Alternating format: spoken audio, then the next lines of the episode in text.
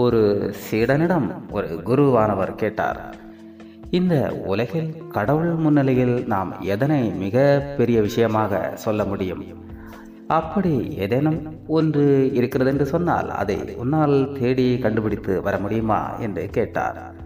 அப்பொழுது அந்த சீடன் சரி என்று ஒப்புக்கொண்டு உலகம் முழுவதும் தேடி அலைந்தான். அப்படி என்ன ஒரு பெரிய பொருளாக ஏதாவது இருக்க முடியுமா? என்று அப்படி அவன் தேடிக்கொண்டு இருந்த கட்டத்தில் ஒரு இடத்தில் தங்க குவியல்கள் அடுக்கி வைத்திருப்பதை பார்த்து இதுதான் உலகில் மிக பெரிய சிறந்த பொருளாக இருக்க முடியும் என்று யோசித்த பிறகு சற்றே யோசித்தான் ஆனால் இல்லை. கடவுள் முன்னிலையில் இது பெரிய பொருள் அல்லவா? கடவுளை பொறுத்த வரைக்கும் இந்த பொற்குவியல் எல்லாம் ஒரு குப்பைக்கு சமமாகத்தானே காணப்படுகின்றது.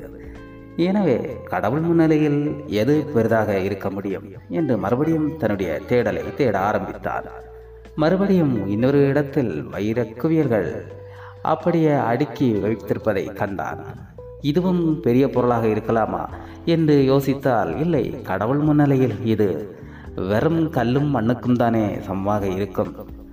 அப்படியெனில் வேறு ஏதேனும் ஒன்றாகத்தானே இருக்க முடியும் என்று அவன் தன்னுடைய தேடலை மீண்டும் தொடர ஆரம்பித்தார். அப்பொழுது தூரத்திலே ஒரு இடத்தில் மிகுந்த அழுகுரலின் சத்தம் கேட்டது. அது ஒரு பாவி மனம் திரும்பி தன்னை கடவுளுக்கு அர்ப்பணித்த ஒரு அழுகையின் குரலாக இருந்தது.